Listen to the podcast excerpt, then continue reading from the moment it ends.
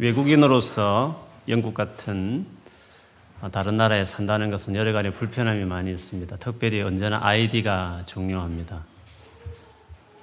그래서 우리가 늘 비자에 신경을 쓰죠. 익스파이어 되는 날짜가 언제인지를 봐야 되고 또 그 전에 신청도 해야 되고 만일에 비자 문제가 해결이 됐다면 우리는 많은 큰 짐을 어, 들듯이 편안함을 어, 누리게 됩니다. 그래서 외국 땅에서는 내 자신의 정체성이 뭔지는 비자로 많이 결정됩니다. 몇 년짜리 비자며 무엇을 받았는지가 그 사람의 아이디가 되는 그 사람을 정의하는 것이 어, 자리매김되듯이 그렇게 되죠. 그러나 여러분, 우리가, 우리의 아이디는 정말 무엇일까요? 우리 자신의 아이덴티티, 정말 나를 정의한다면 우리 무엇으로 정의할 수 있을까요? 비자로 우리를 정의하고 혹은 공부하는 학생이면 학교와 그 성적의 결과로 우리 자신을 정의 내릴 수도 있겠죠. 직장을 다니는 사람이면 어떤 직장에서 얼마나, 얼마의 셀러리를 받느냐에 따라서 자기를 또 정의 내리고 평가받고 우리는 그렇게 세상을 살 수 있습니다. 그래서 건강한 사람은 어떻게 자기를, 자기 아이디를 어떻게 설정하느냐에 달려 있다고 생각합니다. 만일에 이렇게 수시로 바뀌는 비자법처럼 우리의 아이디를 그런 것에 걸고 있으면 그런 비스무리한 것에 우리 인생에 우리 자신의 정체성을 크게 두고 있으면 우리는 언제나 세상이 흔들릴 때마다 같이 흔들리게 마련이죠. 그래서 건강한 아이디를 가진 사람은 흔들리지 않는 언제나 변하지 않는 것에 자기 아이덴티티를 딱 설정하고 살아가는 사람이라고 볼 수 있습니다. 우리가 폭풍일 때는 그 다시 그 배를 바람 따라 이렇게 치닫고 저리 휘둘리고 흔들거릴 수 있지만 그 닷이 딱큰 건강한 무거운 닷이 딱 바다 밑에 딱 두고 있으면 이렇게 밀려가다가도 다시 다시에서 다시 제자리 잡고 저리 가다가도 다시 이렇게 오듯이 우리의 이 흔들리는 세상과 흔들리 거기에 따라 같이 움직이는 내 자신을 붙잡아 줄 수 있는 닷 같은 나를 정말 붙들어주게 하는 것은 내가 누군가 하는 나의 아이디에 따라서 결정된다고 생각합니다. 항상 인생이 흔들리는 사람들, 환경 따라 막 방황하는 사람들 을 보면 그 아이디가 불안, 불확실한 것입니다. 그의 정의를 그 자신이 내가 어떤 존재, 내, 나의 아이덴티피케이션을 어디에 두는지, 나를 어떻게 정의하는지 언제나 흔들리는 것들 위에 진동하면 무너질 것 같은 한번 이렇게 지진이 포항처럼 하면 지진이 포항에 이렇게 나면 막 흔들리듯이 그렇게 확실하지 않는 것에 자기 자신을 건축을 했으니까 흔들리게 되는 것이겠죠. 오늘 바울이 그가 빌립보라는 지역에 있는 제2차 전도에서 최초로 세웠던 그 도시에 이 편지를 썼습니다. 이 편지를 보면 바울은 자기 아이디를 설명하고 그리고 그 편지를 받는 빌립보 성도들의 아이디를 이야기합니다. 사실 오늘 본문에 말한 아이디 외에도 바울은 자기를 설명할 것도 많았고 빌립보 성도들에게도 그들에 대한 중요한 아이디가 있었습니다. 그러나 바울은 어디에 그와 그리고 서신을 받는 빌립보 성도들의 아이디를 두었습니까? 예수 그리스도였습니다. 예수 그리스도가 바울과 그리고 그 교회의 아이디였습니다. 저도 예수를 믿은 지 좀 됐지만 제가 꼭 목사여서가 아니라 예수 그리스도에 자기 아이디를 두지 않는 사람들 언제나 흔들립니다. 대학 들어갈 때는 좋았지만 졸업할 때 fail 되면 또 흔들리게 되고 아무리 좋은 직장에 가서 돈을 많이 벌어도 뭐 IMF 같이 내가 원치 않는 어떤 주변에 변수가 생겨서 만일에 직장이 문을 닫는다든지 어려움을 생겨버리면 나는 또 그 아이디가 흔들리는 것입니다. 우리는 어디에 아이디를 두어야 되냐면 예수 그리스도 그분에 딱 아이디를 두어야 아, 우리 자신이 흔들리지 않는 것이죠. 그래서 오늘 바울은 자기에 대한 얼마나 많은 참 내세울 만한 여러 가지 아이디가 많았죠. 빌립보서 3장이든지 뭐 고린도서 11장이든지 바울은 자기 자신에 대한 굳이 너희들이 너희 자신 아이디를 자랑한다면 나도 자랑할 게 많다. 참 어리석게 이런 말을 하지만, 치사하지만 내가 이런 말을 하지만 하면서 자기 옛날에 그 내세웠던 아이디에 대해 여러 가지 자랑할 만한 것들을 내세웠지만 그가 일관되게 말했던 것은 역시 예수님을 만난 이후에 그는 자기 인생을 아예 예수님 안에 fix 시키고 예수님으로 자기 인생을 설명하는 사람으로 바뀌어졌다는 것을 어, 우리가 볼 수 있습니다. 오늘 본문에도 바울은 자기를 어떻게 소개합니까? 그리스도 예수의 종, 그리스도 예수의 종 이렇게 자기를 설명했습니다. 종이라는 이 표현보다는 우리에게 더 느낌상 맞는 것은 노예입니다. 그리스도 예수의 노예. 바울과 디모데는 이렇게 자기를 설명했습니다. 노예라는 것은 자신에게 자기가 자기 자신을 주장할 권리가 없고 주인에게 모든 권리가 있다라고 확실하게 자기를 그렇게 정의하고 살아가는 사람이 노예입니다. 바울은 자, 자기 인생에 대한 모든 주권, 모든 주권에 대해서 오직 예수, 예수께서 가지고 계시다.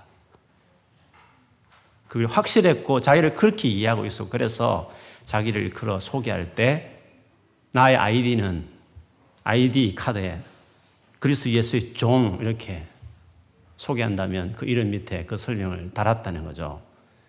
그래서 바울은 확실하게 예수 그리스도께 자기 아이디를 걸고 있는 사람이라는 것을 볼 수 있습니다.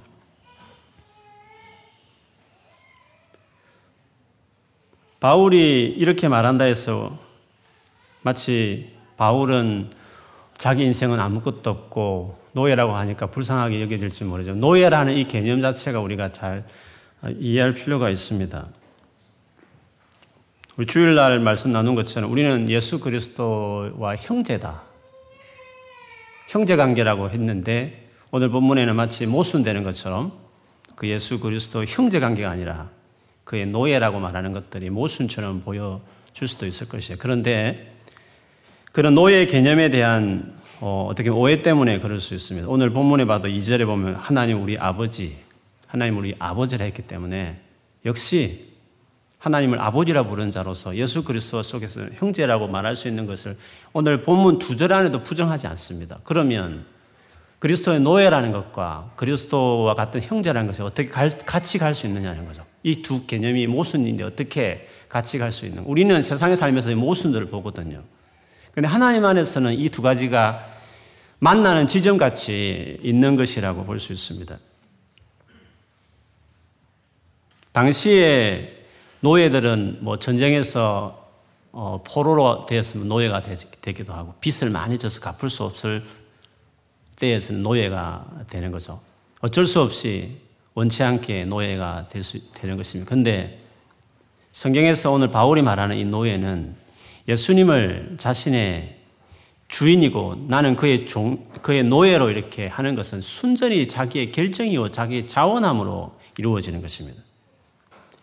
출애굽기 21장에 보면 어떤 종이 그 주인을 너무 사랑하고 그의 아내와 아들과 헤어지기 싫어서 스스로 자원해서 자유의 몸이지만 스스로 노예가 되고 싶을 때 문설주에다가 못으로 길을 구멍을 뚫어서 평생 이 주인의 종이 되겠다고 서원하는 자원하는 그 종처럼 성경에서 바울이 예수님의 노예라고 말할 때 그 노예는 어쩔 수 없이 전쟁에서 포로로 끌렸으니까 빚을 져서 갚을 수 없으니까 그래서 노예가 된 것이 아니라 자기가 자원해서 그래서 되어지는 종이라고 볼 수 있습니다. 왜 노예를 자원할까요? 아니, 다른 것도 아니고 어떻게 노예를 자원할 수 있을까요? 고린도후서 5장 14, 15절에 보면 그리스도의 사랑이 우리를 강권하시는도다. 우리가 생각하건대 한 사람이 모든 사람을 대신하여 죽었은즉 모든 사람이 죽은 것이라. 그가 모든 사람을 대신하여 죽으심은 살아있는 자들로 하여금 다시는 그들 자신을 위하여 살지 않고 오직 그를 대신하여 죽었다가 다시 살아나신 이를 위하여 살게 하려 함이라. 바울이 스스로 예수님의 노예가 되기로 결정한 것은 예수님께서 자기에게 노예같이 먼저 하셨기 때문에 그렇습니다. 그분은 사실은 오시기 전에도 주인이었고 오신 이후에도 성천하신 주인이 되셨으나 그 주인은 이상하게도 주인임에도 불구하고 그래서 권한이 있었고 능력이 있었음에도 불구하고 자기 자신의 이익을 위해서 밑에 것들을 이용하는 것이 아니라 자기가 가진 모든 자원을 가지고 밑에 있는 것들을 서브하고 심지어 그들을 구원하기 위해서 자기를 희생하는 식의 권위를 행사하고 그래서 스스로 나는 섬김을 받으러 한 것이 아니라 섬기를 하고 섬김이 절정 내 목숨을 대성물로 주려 함이라 할 정도로 그렇게 하시는 주인이셨기 때문에 그 주인이면 이 정도의 주인이면 나도 주인이 나를 위해서 스스로 노예같이 자기의 이익을 챙겨야 하고 자기의 주권을 완전히 포기하고 나의 주권을 위해서 자기 생명을 내놓는 주인이면 그 사랑이 나를 씌어 잡은 이유 나도 더 이상 나를 위해 살지 아니하고 그분을 위해서만 살아가는 존재처럼 노예 나는 그분만을 위해 살아가는 노예 이런 정의를 내린 거죠. 그래서 단순히 노예라는 이 한마디에 우리가 머물기보다는 그 말을 하기까지 배경을 성경 전체를 보면 그 주인이라고 말하는 그 그리스도가 어떻게 나를 대했는지를 보게 되면 이 노예는 단순히 어쩔 수 없이 강압적에 의해서 이루어진 신분이 아니라 자원에서 정말 그렇게 되고 싶어서 그렇게 살고 싶어서 나 자신을 위해 살지 않고 나를 대신하여 죽었다가 사신 그분만을 위해서 살고 싶은 그 마음이 너무 강하다 보니까 나는 그분의 노예다. 그래서 자기 자신의 전 인생의 목표와 살아가는 이유와 자기 아이덴티티를, 자기 아이디를 이렇게 자랑스럽게 고백했다는 것입니다. 그래서 성경에서 주인과 종은 사실 질서상 다르지만 그러나 곰곰이 보면 두 가지가 만나고 같이 가듯이 어울린다는 것이 아이러니한 것입니다. 세상에서 복종하라 혹은 건의에 순종하는 것은 다 부정적입니다. 다 반감을 갖습니다. 그러나 하나님 안에 이것을 알게 되면 그 단어만큼 아름다운 게 없습니다. 에베소서 5장 22절, 25절에 보면 아내들과 남편들에게 한 말들이 있죠. 아내들이여 남, 자기 남편에게 복종하기를 죽게 하듯 하라. 그리고 남편들에게는 아내들도 범사에 자기 남편에게 복종할지어다 남편들아 아내 사랑하기를 그리스도께서 교회를 사랑하시고 그 교회를 위하여 자신을 주신 같이 하라 그렇게 말을 했습니다. 이 복종하라 혹은 사랑하라의 말을 썼는데 이것이 어떤 한 편에만 손해되는 말씀이 아니라는 것을 이 말하는 이제 5장 22절부터 25절까지 말씀인데요. 그 22절 바로 앞에 즉 21절에 보면 이 말로 사실 이것이 시작됐다는 걸 볼 수 있습니다. 21절에 보면 그리스도를 경외함으로 피차 복종하라. 피차 서로 서로 복종하라 그렇게 이야기했습니다. 복종이라는 것은 한편이 높고 한편은 낮은 것인데 어떻게 피차 복종합니까? 주인과 종이 막 섞여버리듯이. 어떻게 보면 엄격히 구분되는 같이 보일지 모르겠어요. 세상은 그렇게 보이지만 그리스도 안에서는 주인도 주인이기 때문에 분명히 권위도 있고 밑에 가 분명히 순종해야 맞지만 그 주인은 가진 그 모든 것을 가지고 자기만을 이용해서 사용하지 않고 밑에 있는 것, 밑에 있는 자기 권위하에 있는 사람들을 보호하는데 그들을 살리기 위해 희생하면, 희생하는 일에 자기 권위를 내놓고 자기 희생하면서까지 그렇게 예수님처럼 하는 것이기 때문에 그런 주인이라는 어떻게 해서 주인이지만 노예같이 일하는 주인처럼 그렇게 보여지기 때문에 그래서 우리가 권위에 대해서 권위를 취한 자가 어떻게 권위를 써야 되며 권위 아래 있는 자가 어떻게 해야 되는지는 우리 예수 그리스도를 보면서 많이 배우게 됩니다. 오늘 바울은 자기를 이렇게 고백하지만 그가 얼마나 주님을 사랑해서 이런 말을 했다는 거. 단순히 굴욕이나 뭐 두려움이나 뭐 그런 어떤 공포심이나 자기 인생을 비관하는 그런 비참한 고백이 아니라 예수님에 대한 지극한 사랑의 절정이 주를 위해서 전부 주님을 위해서 전부로 다 위해서 그분만 위해 살고 싶은 그 표현이 그리스도의 노예다. 이 표현 한마디에 담겨 있는 것입니다. 이런 바울이 이제 빌리프 교인들을 소개하기를 이렇게 소개했습니다. 그리스도 예수 안에서 빌립보에 사는 모든 성도와 또한 감독들과 집사들에게 편지하노니 빌립보라는 이 도시 이름을 보면 필립 이름이 연상되지 않게 필립. 필립은 왕 이름이거든요. 그러면 이 빌립보라는 도시는 어떤 왕과 관련되어 있는 도시였습니다. 유럽과 아시아 사이에서 유럽 끝이라고 볼 수 있는 거기에 제일 큰 도시가 빌립보라는 도시인데 이런 필립이라는 황제를 위해서 바쳐진 도시였습니다. 그리고 이 빌립보에는 로마 시민권자들이 많이 살았습니다. 주로 전쟁에서 힘겹게 싸워서 훈장을 탄 명예로운 로마 퇴역 군인들과 그 가족들이 노후, 노후의 휴양지 같이 그래서 살았던 곳이 이 빌립보 도시였어요. 그래서 바울이 그 사도행전 읽어보면 다른 도시들은 다 회당이 있어서 회당에 들어가서 말씀을 전했지만 빌리포에는 회당이 없었습니다. 왜 유대인들이 많이 살지 않았다는 거죠. 왜냐하면 빌리포라는 이 도시는 어, 로마 시민권자들이 동계랑 있는 사람들이 그리고 여러 가지 사회적인 신분이 높은 사람들이 거기에 살고 있었기 때문에 유대인들이 거기에 있지 않았습니다. 거기서 바울이 복음을 전하다가 해당을 없어서 기도 처소를 찾았죠. 그 처소에서 한 여인 루디아라는 여자를 만났어요. 루디아는 두아디라 자주장사라 했습니다. 두아디라는 물론 요한계시록에도 일곱 교회 중 하나지만 자주장사로 유명했죠. 옷감 그 옷감 그 전체를 빨갛게 물들여서 어 그리고 그렇게 옷을 만드는 그 옷감을 판매하는 그 유명한 도시인데 이 빨간 염색한 옷감을 입는 데는 아무데나 있지 않습니다. 시골에서는 살 사람도 없거니와 이런 빌립보 같은 도시에 가야 구매할 수 있는 소비자들을 만날 수 있는 거죠. 그래서 그 두아디라 자조장사 루디아가 그래 돈 많은 사업가인데 거기서 그래도 사업체를 운영할 수 있었던 것은 이 빌립보가 그 옷감을 소비할 만한 어떤 부유층들이 많이 살고 있었기 때문에 그렇습니다. 그래서 아마 이 빌립보 시민들은 프라이드 의식가 프라이드 의식이 분명히 했을 것이에요. 내가 빌립보에 산다. 도시 어디 어디 산다 하면 우리 런던에도 어디 산다 하면 알아줍니까? 여러분 어디 저같이 모든 산다 하면 알아줍니까? 핍링크 쪽은 알아줍니까? 어떻습니까? 위에 뭐 저는 잘 지역을 잘 모르지만 어, 그 지역 살아? 지역 가지고 말을 하잖아요. 빌립보 산다 이렇게 하면 아마 그 당시에 다 알아줬습니다. 그리고 이, 사, 이 사람들은 로마 시민권자들께 언제나 로마 시민, 로마 시민권, 시티즌십이 있다는 거죠. 아이디가 있다는 것이에요.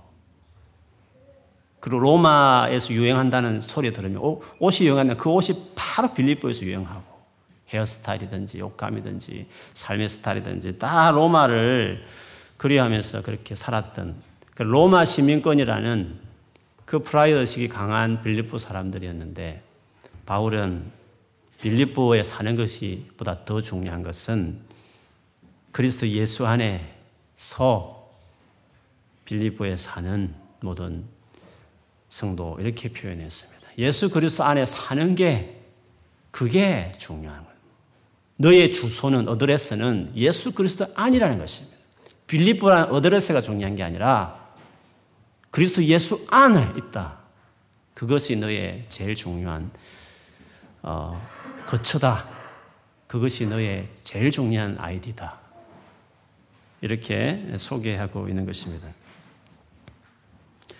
근데 예수 그리스도 안에 있다는 것은 예수 그리스도 안이, 안에서 나의, 나의 모든 주변이 다 백그라운드가 예수 그리스도지 않습니까? 그래서 나를 정의할 때 나는 예수 그리스도로 다 정의하는 거죠. 성경을 좀 읽어보면 알지만 우리는 예수님의 죽으심이 나의 죽음이요. 예수와 연합했을 때.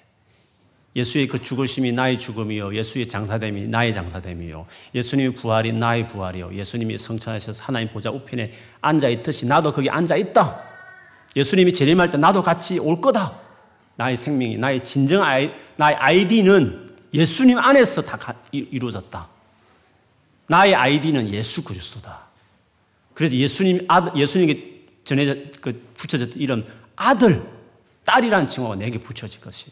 나의 아이디는 예수 그리스도거든요. 예수 그리스도 안에 있는 사람이라는 게 나의 진정한 아이디가 될 수 있는 거죠. 이것이 확실한 사람들은 세상에서 여러 가지 많은 변수들 때문에 흔들리지 않습니다. 물론 대학 좀 떨어지면 그 당시에는 좀 속상하죠. 어떡하지? 이렇게 생각할 수 있죠. 좋은 직장에 못 들어가면 막 이렇게 진로가 불확실하면 흔들릴 수도 있는 것이죠. 그게 전혀 없는 건 아니에요. 그러나 그것에 요동하는 사람이 아니죠. 잘 됐다 해서 우쭐거릴 것도 아니고 못 됐다 해서 기죽지도 않고 예수 그리스도 안에서 그래서 언제나 변함없는 평강과 감사를 잃지 않는 사람이 될 수 있는 그거는 아이디를 예수 그리스도 안에 두었기 때문에 가능한 거죠. 예수 그리스도 안에 있게 될 때에 모든 성도와 성도라는 것이 이제 거룩한 자 이런 뜻이지 않습니까? 예수 그리스도 안에 있을 때 얻게 되는 첫 번째 칭호는 거룩한 자라는 의미입니다. 거룩한 자라는 것은 하나님과 관계 맺은 특별한 파트너라는 거죠. 하나님과 아무나 관계 맺습니까? 대통령이 아무나 상대하나요? 사업 파트너만 해도 웬만한 기업주와 아무나 만납니까? 하나님과 관계 맺은 대상에게 이름 붙일 때 우리는 거룩이라는 이름을 붙여요. 왜냐하면 거룩이라는 것은 하나님 용도예요. 하나님만 쓸 수 있는 단어였어요. 거룩이라는 자체가 구별되다, 유니크하다 이 뜻이잖아요. 특별하다 이 말이잖아요. 오직 하나밖에 없다는 그런 강조를 말할 때 거룩이라는 말을 쓰기 때문에 하나님 외에는 돌려질 수 없는 단어예요. 그렇지만 사람이나 물건이나 시간에 이 거룩이 적용될 때는 하나님의 소유가 될 때 하나님께 돌려졌던 거룩이 그에게 적용이 되는 거죠. 성일, 거룩한, 날짜적 성일, 성, 성물, 거룩한 물건. 마찬가지로 성도 할 때는 거룩한 물이 이렇게 말할 때는 하나님의 것이기 때문에 가능한 거죠. 그래서 우리가 하나님과 관계 맺는 존재, 하나님이 우리를 상대하는 존재, 거룩한 사람들, 성도가 된 것은 우리의 어떤 행위로, 노력으로 열심히 뭐 이룩한 우리의 어떤 성취로 아니면 죄를 짓지 않는 깨끗함으로 우리가 성도가 된 것이 아니라 예수 그리스도 안에 있었기 때문에 예수님 그분 때문에 우리가 거룩함을 얻게 된 것이죠. 예수를 믿었기 때문에 그분이 치르신 희생이 어마어마했기 때문에 내가 저지른 죄가 아무리 많다 하지만 그분이 치른 희생은 그 죄를 덮고도 어, 남고 엑스트라까지 더 남았어. 우리를 완전히 하나님처럼 어렵게 할 만큼 그 보혈의 피가 희생이 너무 잔인하고 너무 컸기 때문에 예수 그리스도 안에 있는 것만으로도 지금도 죄를 짓고 헤맬 때도 있지만 예수 그리스도 안에 있기만 하면 예수 그리스도에 있는 자가 되기만 하면 우리는 그 자체로 하나님 보시기에 거룩하다. 죄 없는 의인같이 내가 너를 상대해 주겠다. 그런 자격과 신분을 우리에게 주시기 때문에 예수님 안에 있는 그것이 그것 자체로 우리가 거룩하게 되는 거죠. 고린도전서 1장 30절 31절에 그렇게 말했어요. 너희는 하나님부터 나서 그리스도 예수 안에 있고 그리스도 예수 안에 있고 예수는 하나님부터 나와서 우리에게 지혜와 어려움과 거룩함과 구원함이 되었으니 기록된 바 사랑하는, 사랑하는 자는 주 안에서 자랑하라 함과 같게 하려 함이라. 예수 그리스도 안에 있고 있었던 예수는 우리에게 지혜와 어려움과 거룩함과 구원이 되었다고 했습니다. 예수님을 인하여 우리는 저절로 어렵게 된 존재, 거룩한 존재, 지혜로운 존재, 구원받은 존재가 되었기 때문에 오직 자랑할 자는 그래서 주님밖에 자랑할 것이 없다. 그렇게 고백하고 있는 것입니다. 그래서 예수님 안에 있는 것만으로 우리의 아이디가 이렇게 놀랍게 되어지고 하나님의 하나님이 감히 상대할 수 있는 자격이 부여된 거룩한 존재. 성도라 이 의미는 구약의 이스라엘 백성, 하나님과 언약을 맺었던 이스라엘 백성이 주었던 그 칭호였는데 이제 예수님을 믿는 모든 자에게 주어진 칭호가 아, 돼버리게 된 것이죠. 그렇기 때문에 우리가 예수 그리스도를 믿고 예수님 안에서 주어진 이 아이디가 너무 확실하기 때문에 다른 것들, 세상에서 우리가 취할 수 있는 타이틀들은 다 부순물들이란 거죠. 아이디에 같이 예수님 안에 있는 자라는 그 밑에 첫 번째 그걸 달잖아요. 우리가 뭐 네임 카드를 만들어도 뭐 어디 뭐 이렇게 달지 않습니까? 여러 가지 비슷한 거 달지 않습니까? 올림픽 뭐 금메달 밑에다 동네 어떤 뭐에서 이겼어 이렇게 달지 않지 않습니까? 비슷한 것들끼리 이게 뭐 타이틀을 다는 거 아니겠습니까? 예수 그리스도 안에 있는 자라는 이 타이틀 밑에 현대그룹 회장 이렇게 달기에는 현대그룹 회장은 그거는 부스러기라는 거죠. 비슷한 것, 올림픽 금메달 수상자 밑에 모든 동네 축구 우승자 이렇게 붙이는 거 똑같다는 거죠. 비교가 될 수 없는 것입니다. 예수 그리스도와 예수 그리스도 안에 있는 자와 그 외에 세상에서 내가 무슨 자리에 있든지 내가 무엇을 이루었든지 하는 것은 그것은 아무것도 아닌 것입니다. 아무것도 아니다라고 생각할 수 있는 사람이 되어야 됩니다. 바울의 표현들은 배설물이다. 세상에 이전에 유익하던 나에게 유익하다는 것들은 배설물이다라고 여겨지는 사람이 돼야 그게 확실히 예수님이 누군지 아는 거죠. 그래서 자기 아이디가 불확실한 사람들은 예수 그리스도 안에 있는 것이 확실하지 않는 것입니다. 예수 그리스도 안에 있는 것만으로 족하다. 내가 최선을 다하지만 세상에서 내게 주는 아이디들이 때로는 좀 열등한 것 같이 보여져도 괜찮다. 기죽지 않고 자기 인생을 비관하거나 나는 실패자 같거나 이런 생각을 하지 않는다는 거죠. 우리 야고보스 1장 한번 볼까요? 전에 한번 인용한 구절이긴 했지만 오늘 말씀 관련해서 한번 다시 보겠습니다. 야고보스 1장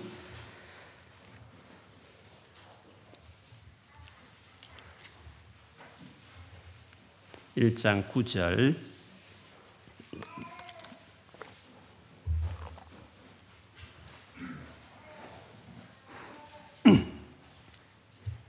구절에서 11절 같이 읽겠습니다. 시작.